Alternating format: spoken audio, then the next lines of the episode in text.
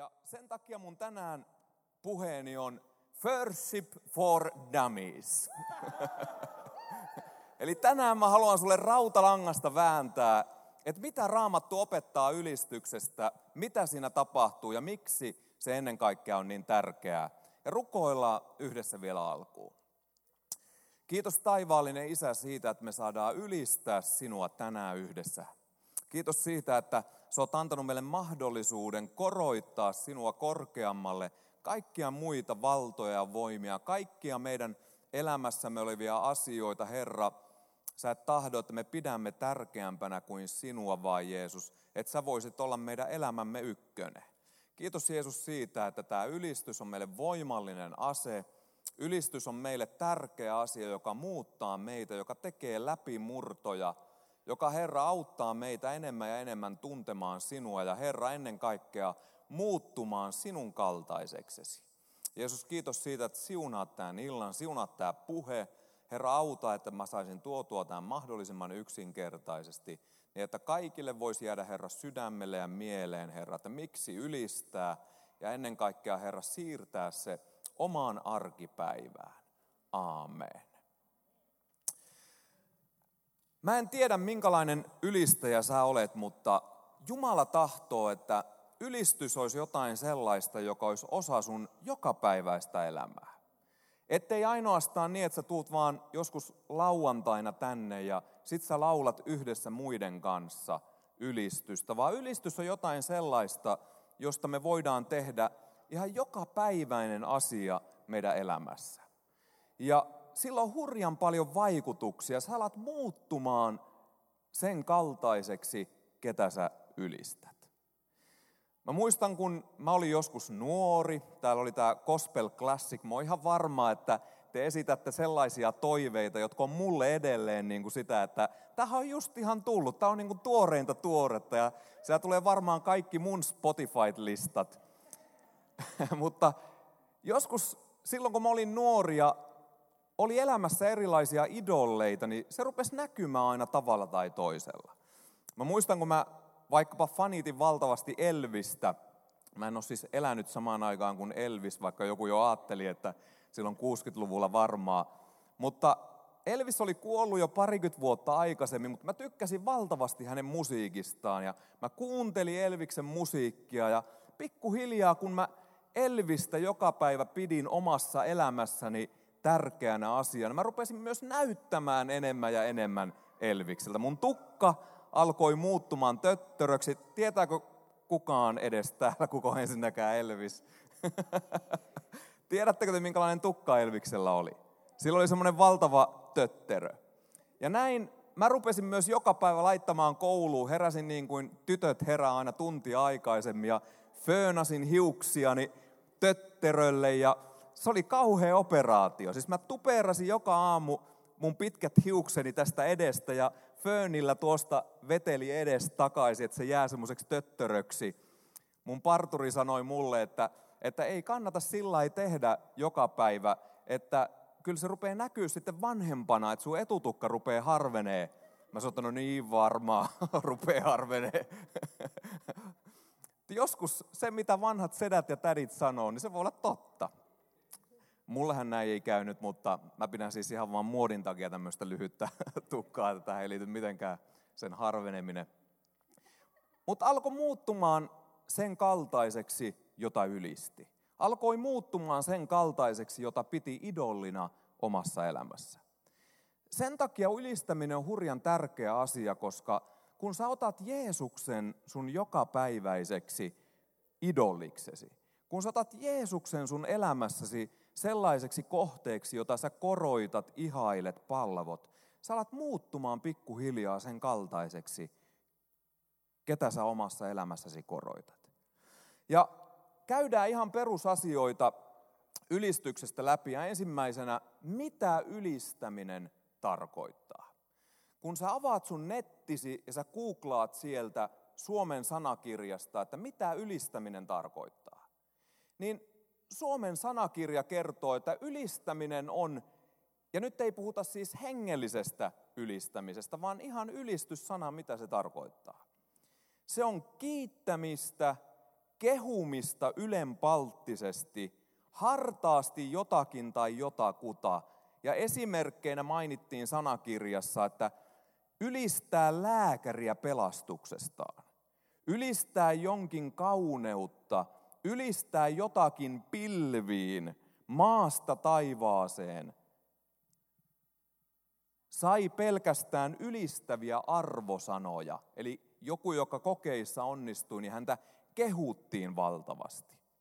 Ja sitten kun katsoo sanakirjoista, että mitä synonyymejä suomen kielestä on ylistäminen sanalle, niin sanakirja antaa tällaisia synonyymejä kuin koroittaa, kehua, hyväksyä, kiittää, ylpeillä, palvoa.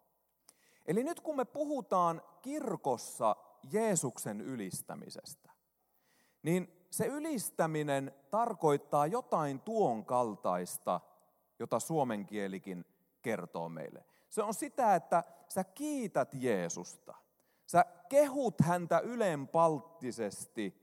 Sä koroitat, hyväksyt hänet, kiität häntä, ylpeilet hänestä, palvot häntä.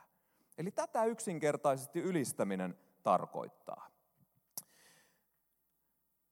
Ja kun ihminen alkaa ylistämään, kehumaan, koroittamaan jotain, niin se mitä ihminen kehuu, koroittaa, pitää elämässään keskipisteenä, niin se alkaa pikkuhiljaa muokkaamaan ihmistä. Se alkaa muokkaamaan ihmisen sisäistä maailmaa, ensinnäkin sun arvoja. Se alkaa muokkaamaan sun arvojen pohjalta kaikkea sitä, mitä sä teet, mitä sä puhut. Vähän niin kuin Jeesus sanoi, että elämä lähtee meiltä sisältä ulospäin. Kun sä alat koroittamaan ja ylistämään, palvomaan jotain, pitämään sun elämässäsi tärkeimpänä asiana, sun sisin alkaa muuttumaan. Sisin alkaa vain muokkaantumaan automaattisesti. Mä muistan omassa elämässä sellaisia jaksoja, jolloin mä olen esimerkiksi koroittanut elämässäni vaikkapa esimerkiksi urheilua. Mä olin fanaattinen urheilija ikävuodet jostain 13 22. Urheilu oli ylivoimaisesti tärkein asia mun elämässäni. Ei siinä ole mitään pahaa, urheilu on hyvä juttu. Mutta mun elämässäni se oli paljon paljon tärkeämpi kuin Jeesus oli urheilu. No miten se, että mä päivittäin koroitin elämässäni urheilua, niin miten se näkyi mun elämässä? No se näkyi siten, että mä annoin omasta päivittäisestä ajastani tunteja urheilulle. Mä menin neljältä urheiluhallille Alajärvellä, siellä ei ollut mitään muuta tekemistä, istua kotona tai mennä urheiluhallille tai olla ulkona susien syöttinä. Ja neljästä jos siis selvisi sinne urheiluhallille sen vaarallisen kahden kilometrin matkan polkupyörällä, niin neljästä kymmenen asti illalla mä olin siellä ja mä pelasin varmaan viittä, kuutta eri lajia. Mulla oli kolmet harjoitukset illassa, neljästä kymmeneen saakka. Se, että urheilu oli mulle tärkein, se, että mä koroitin, palvoin urheilua elämässäni, se näkyi mun ajankäytössä se näkyi myös siinä, että mä ajattelin koko ajan ainoastaan urheilua. Koko ajan kaikki se, mitä mä päässäni pyöritin, liittyi urheiluun. Kaikki rahat, mitä mä sain, niin mä laitoin urheiluun. Mosti aina kaikki parhaimmat pelivälineet ja mailat ja muut. Se, että urheilua mä koroitin, eli siis ylistin elämässäni, se muokkas mun sisintä. Sitten mulla on elämässä ollut ajanjaksoja, jolloin raha on ollut mulle tärkein asia. Silloin joskus vähän yli kaksikymppisenä, kun muutti omaan kotiin ja sai työpaikan, alkoi haaveilemaan, että saisi sellaisen auton ja kun saisi sellaisen asunnon ja kun saisi tehtyä sitä ja tätä ja kun olisi niin paljon rahaa pankkitilillä ja kun saisi sitten mökin jonain päivänä – ja sitten kun raha korottautui tärkeimmälle paikalle elämässä, jälleen kerran Se vei kaiken mun elämässäni oleva huomioon.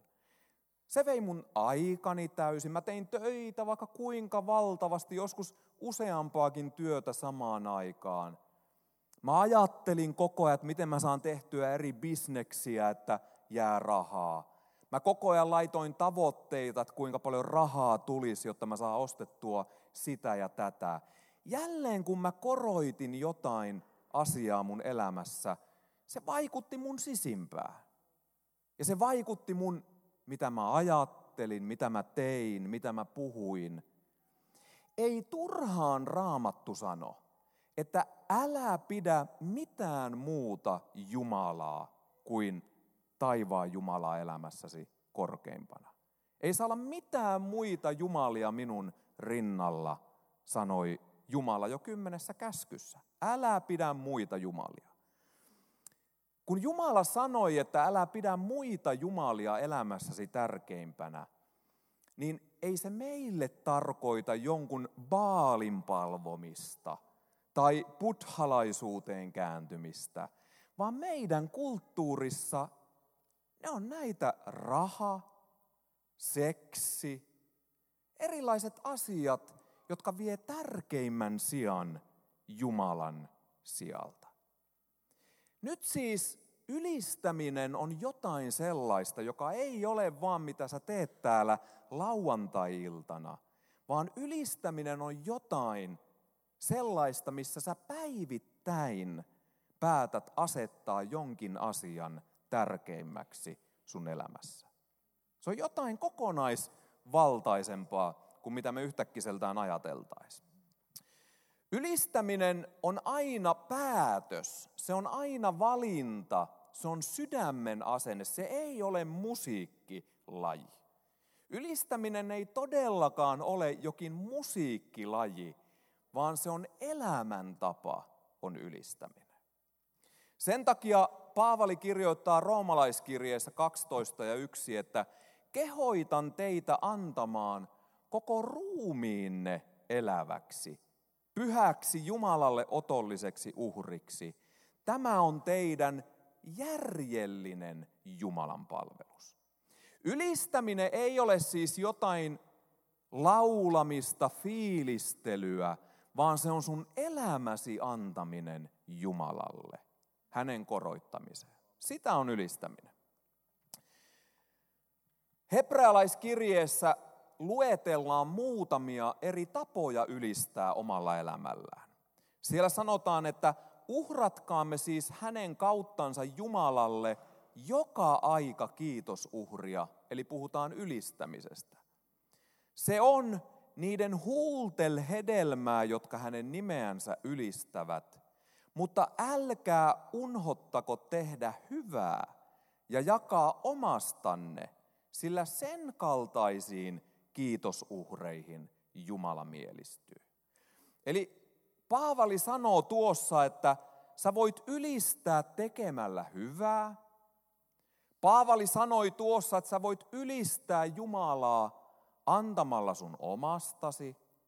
Ja Paavali sanoi, että sä voit ylistää Jumalaa myös suusanallisesti. Eli kun sä teet jotain, sä voit ylistää Jumalaa. Te, jotka kuulutte esimerkiksi erilaisiin tiimeihin, oli se hostitiimi tai kahvilatiimi tai ihan mikä tahansa, niin tiedätkö mitä sä teet silloin, kun sä oot vaikkapa laittamassa tuolla kahvia? Tai kun sä oot huomioimassa tänne iltaan tulevia? Sä olet antanut sinun elämäsi Jumalalle ylistykseksi. Sä haluat antaa sun omasta ajastasi palvellen häntä. Tai kun sä meet vessassa käymään ja siellä on joku heittänyt papereita lattialle, kun sä poimit sieltä papereita lattialta ja laitat roskakoriin, sun elämäsi on ylistyslaulu Jumalalle silloin. Tai kun sä koulussa näet jonkun, jolle kukaan ei ole puhunut mitään, se on vähän jäänyt yksin siellä. Ja sä koet sydämessäsi, että sun pitäisi huomioida tuota henkilöä jotenkin. niin silloin kun sä päätät mennä hänen luokseen juttelemaan, sun elämäsi on ylistyslaulu Jumalalle. Eli ei ylistys ole vain jotain laulamista, vaan ylistys on elämäntapa, jossa sinä teet elämäsi Jumalalle suloiseksi lauluksi. Sun elämäsi on se ylistyslaulu Jumalalle. Ylistäminen on siis jotain kokonaisvaltaista meidän elämässämme. Ja nyt me voidaan valita tehdä noita kaikkia. Se on siis järjellinen Jumalan palvelus. Ylistäminen ei ole jotain sellaista, että onko mulla nyt hyvä fiilis ylistää, vaan se on järjellinen valinta antaa elämänsä Jumalalle ylistyslauluksi. Se on valinta, se ei ole tunne.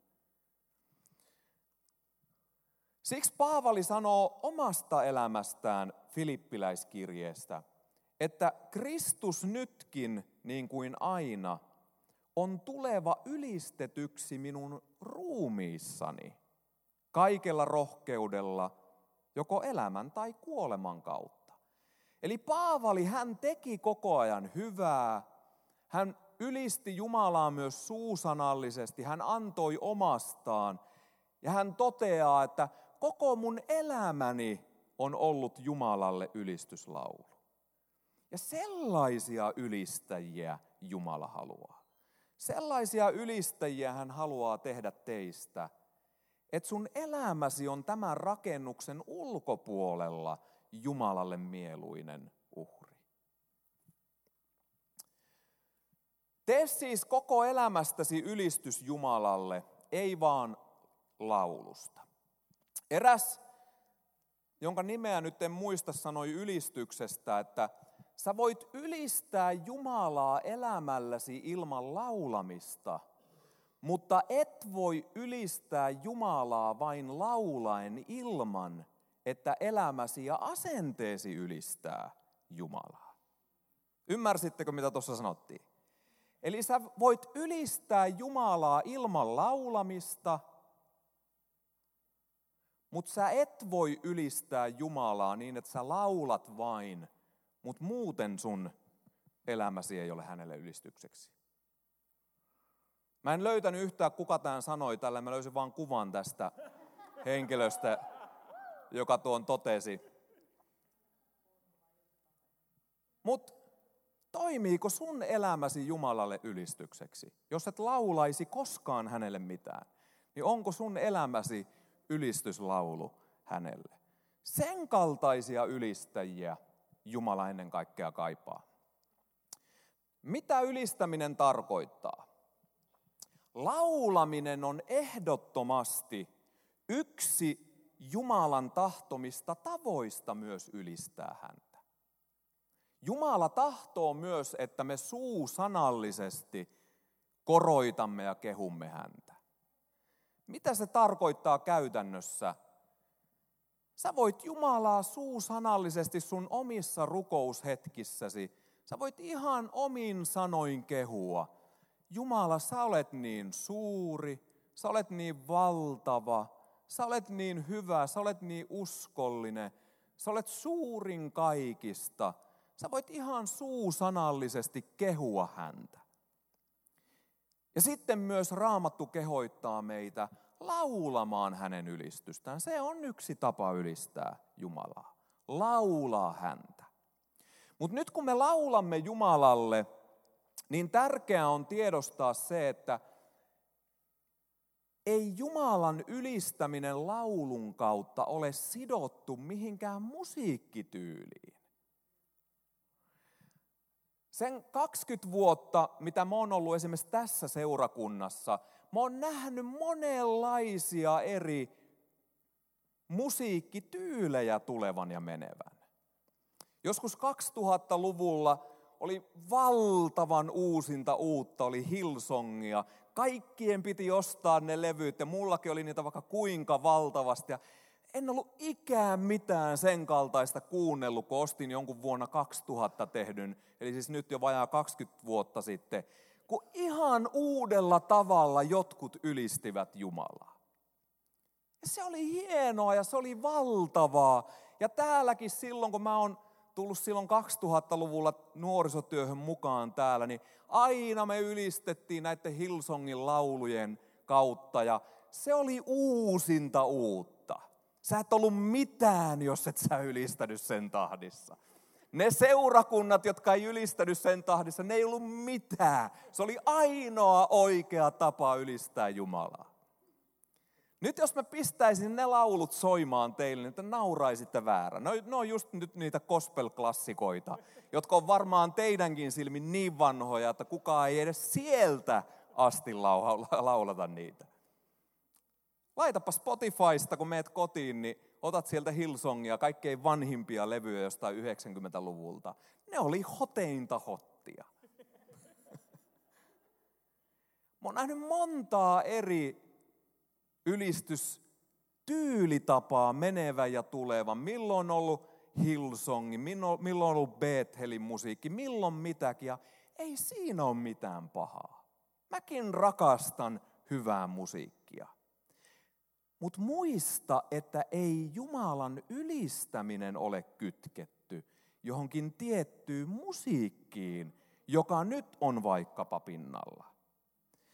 Vaan nyt kun Jumala, joka on taivaassa, ja hän on ikuisesti ollut ja ikuisesti tulee olemaan, niin hän on nähnyt miljoonia erilaisia lauluja ja tapoja ja tyylejä.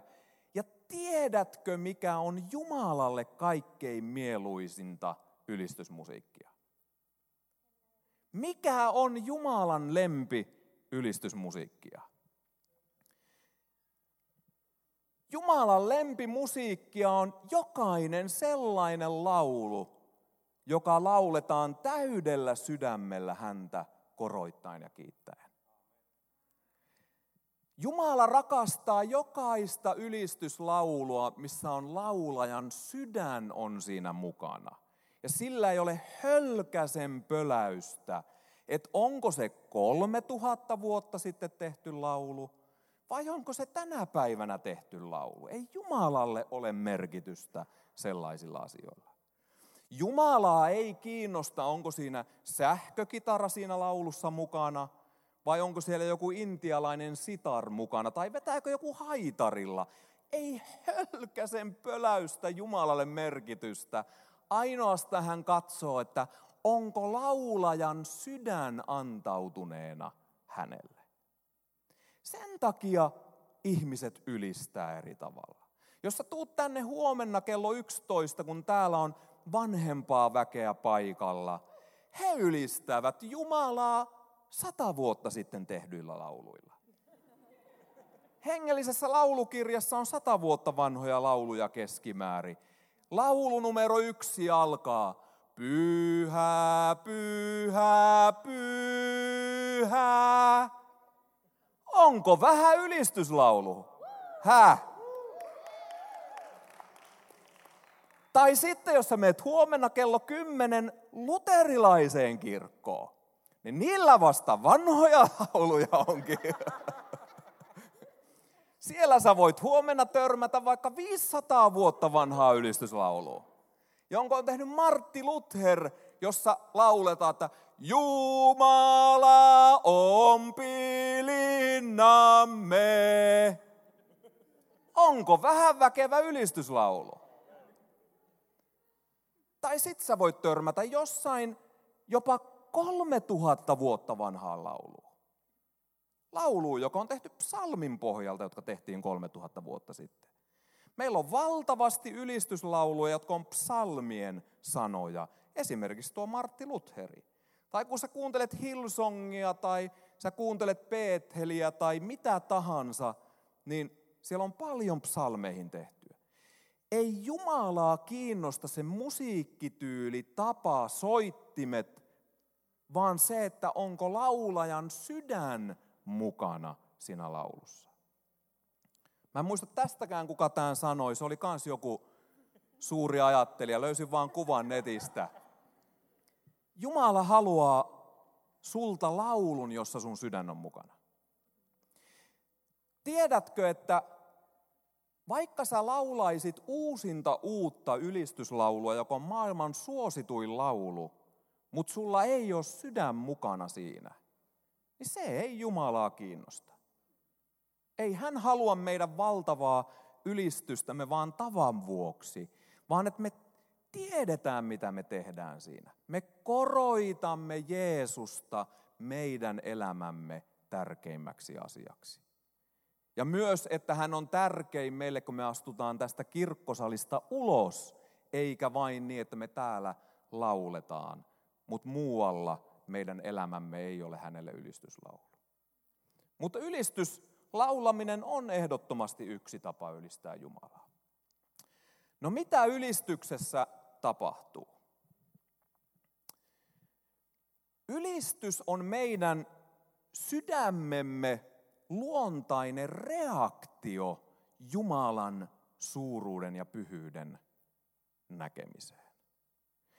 Ylistys on vähän niin kuin sä näkisit jotain valtavan hienoa ja sulle tulisi tämmöinen wow-efekti sun sydämessäsi, niin sitä on ylistäminen. Et sä ymmärrät, miten suuri, miten pyhä, miten arvollinen Jeesus on. Ja sun sydämesi antaa ylistyksenä vastareaktion siihen hänen suuruuteensa. Senpä takia ylistäminen on monesti hankalaa niille, jotka eivät ymmärrä Jumalan suuruutta ja pyhyyttä. Jos ihminen ei ole elämässään, sydämessään ymmärtänyt Jumalan suuruutta, niin silloin häntä pitää motivoida ylistämään.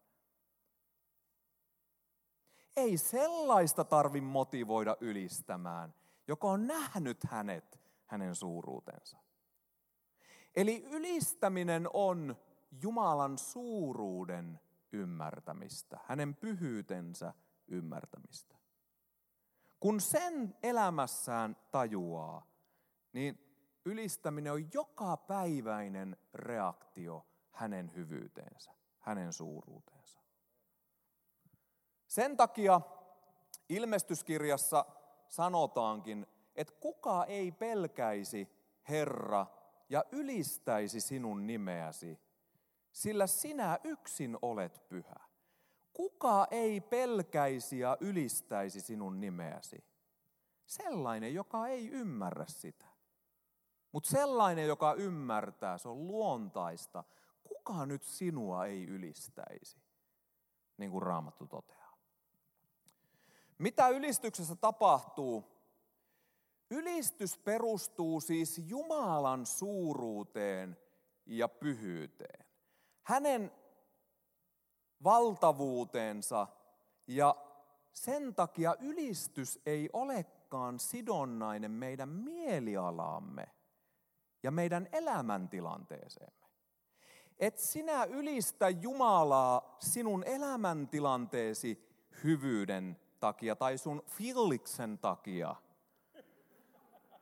vaan sä ylistät häntä hänen suuruutensa takia – ja sen takia sun omalla mielialalla tai filksellä ei ole merkitystä. Jos sun ylistäminen perustuu sun mielialasi ja fiilikseen, niin silloinhan sä ylistät niin kuin omaa fiilistäsi, etkä Jumalan suuruutta. Ylistys perustuu hänen suuruuteensa. Ja sen takia Raamattu kehoittaa ylistämään meitä kaikenlaisissa elämäntilanteissa. Silloin kun minulla menee hyvin, hän on suuri. Mutta silloin kun minulla menee huonosti, hän on silti suuri, koska hän on sama. Kun mulla on hyvä mieli, hän on suuri. Kun mulla on paha mieli, hän on suuri. Jos sinä kytket ylistyksesi sun mielialoihisi ja elämäntilanteisiin, niin et sä silloin ylistä Jumalan suuruutta, vaan silloin sä sun elämän tilanteittesi pohjalta reagoit häneen. Se ei ole Jumalan tahto. silloin sä et ole ymmärtänyt, mistä ylistyksessä on kysymys. Ylistyksessä on kysymys hänen suuruutensa ymmärtämisestä. Ja sen takia raamatussa on tällaisia kohtia, niin kuin esimerkiksi Paavali ja Siilas, jotka olivat vankilassa. Heidät oli pidätetty, he olivat siellä kurjuuden keskellä sidottuina, vangittuina. Mutta koska he ymmärsivät silti, että Jumala on kuitenkin suuri, niin Raamattu kertoo, että keskiyön aikaan Paavali ja Siilas olivat rukouksissa ja veisasivat ylistystä Jumalalle ja vangit kuuntelivat heitä. Tiedätkö, että sun ympärilläsi on ihmisiä, jotka kuuntelevat sinun elämääsi? Ja silloin varsinkin, kun sulla ei mene hyvin ja sinun elämäsi ylistää häntä, ihmiset seuraa ja kuuntelee ja katsoo sua. He on siellä viereisissä naapuriselleissä. Ja on se varmasti hämmentävää olla siellä samassa vankilassa sen kurjuuden keskellä ja yhtäkkiä alkaa kuuntelemaan, kun jostain kuuluu ääntä, että kun Jumala sä oot niin valtava ja Jumala sä oot niin hyvä, niin on se varmasti hämmentävää. Miten niin muka? Siellähän te olette vankeina sidottuina. Miten Jumala on muka hyvä, kun te olette siellä kahleissa? Meidän elämäntilanteet ei määrittele meidän ylistystä, vaan Jumalan suuruus. Sen takia ota varsinkin sun vaikeisiin elämäntilanteisiin Jumalan ylistäminen. Koska niin kuin tuossa hetkessä, kun he julistivat Jumalan suuruutta, niin Jumala puuttui siihen tilanteeseen. Mitä tapahtuu, kun ylistät myös huonoissa elämäntilanteissa? Jeesus opetti opetuslapsia rukoilemaan. Ja Jeesus sanoi, että kun rukoilette, niin rukoilkaa, että tulkoon sinun valtakuntasi ja tapahtukoon sinun tahtosi. Kun sinä päätät ylistää myös sun huonoissa hetkissä, sä julistat silloin Jumalan valtakuntaa sun elämääsi. Sä julistat Jumalan valtakuntaa sun elämän tilanteisiin. Kun sä julistat, että Jumala, sä olet suuri puuttumaan tähän tilanteeseen, sulla on kaikki valta ja voima, siinä tapahtuu jotain hengellistä. Sä julistat Jumalan hallintavaltaa sun elämääsi. Ja sen takia Paavalilla ja Siilaallakin se tilanne muuttui. Sen takia varsinkin sun tulisi ylistää sun vaikeissa elämäntilanteissa. Just silloin sun pitäisi ennen kaikkea ylistää. Ja vaikka se tilanne ei muuttuisi mihinkään, niin vähintään sun oma sisäinen näköala muuttuu.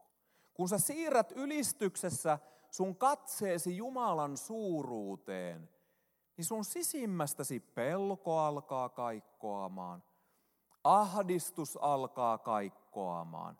Vaikka elämäntilanteet ei muuttuisi, niin katsomalla Jumalaa sä sisäisesti vapaudut niiden vaikeiden elämäntilanteiden hallinnasta.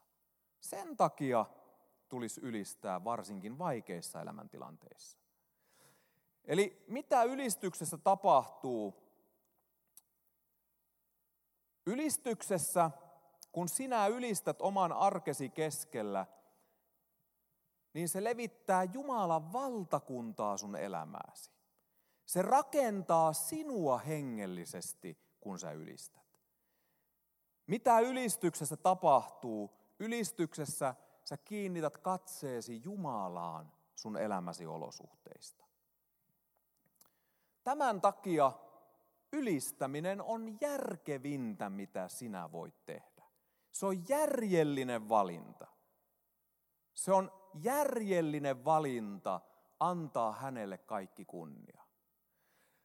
Danielin kirjassa siellä on Nebukadnessar, joka oli ajautunut hulluksi. Hän oli siis sen ajan suurimman valtion johtaja ja hän ajautui hulluuden tilaan, mutta sitten hän sanoo, mutta sen ajan kuluttua minä, Nebukadnessar, nostin silmäni taivasta kohti ja minun järkeni palasi.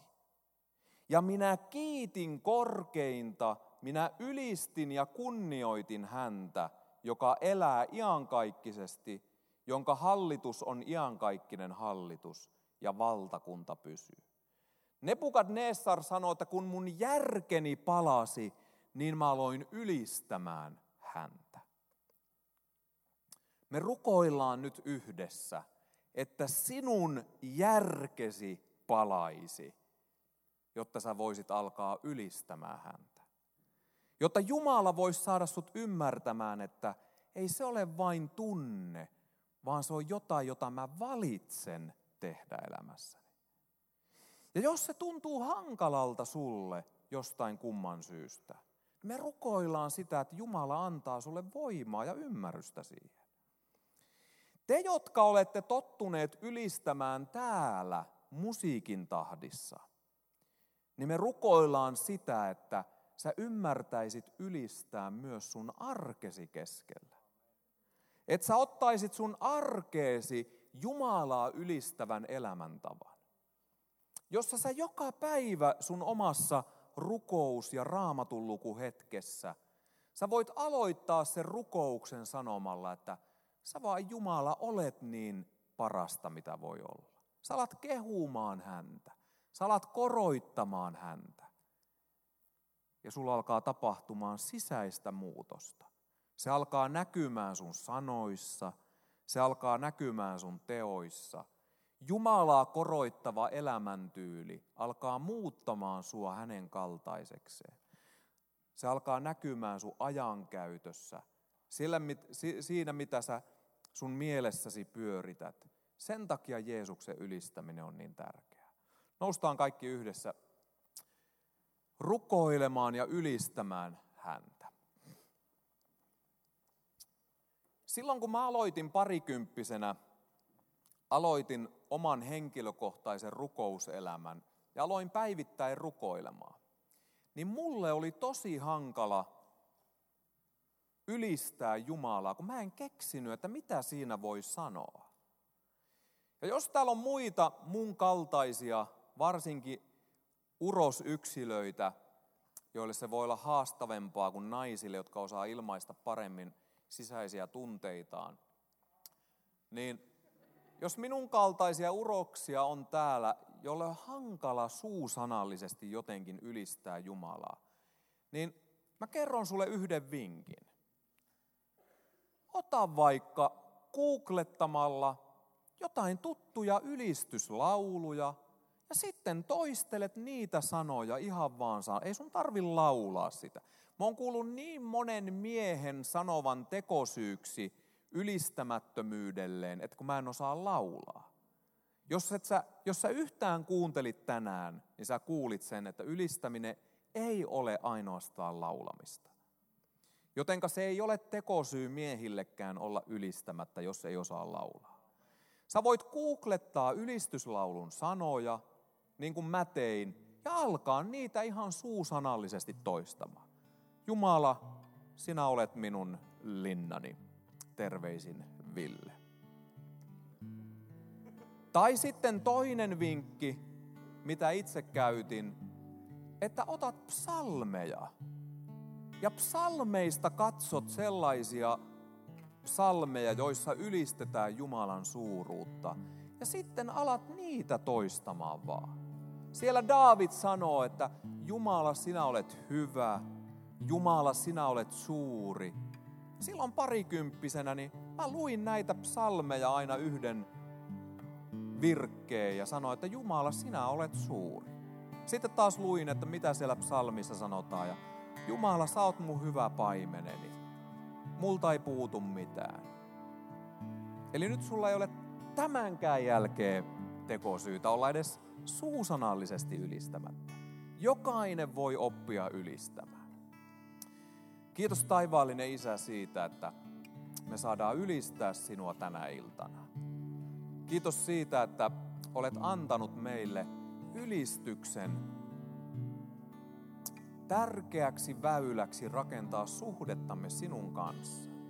Kun me päätämme ylistää sinua meidän elämässämme, niin Herra, silloin sinä asetut tärkeimmälle sijalle meidän sydämessämme ja silloin me voimme tulla konkreettisesti näkemään sinun suuruutesi, hyvyytesi, uskollisuutesi, lempeytesi, sinun rakkautesi.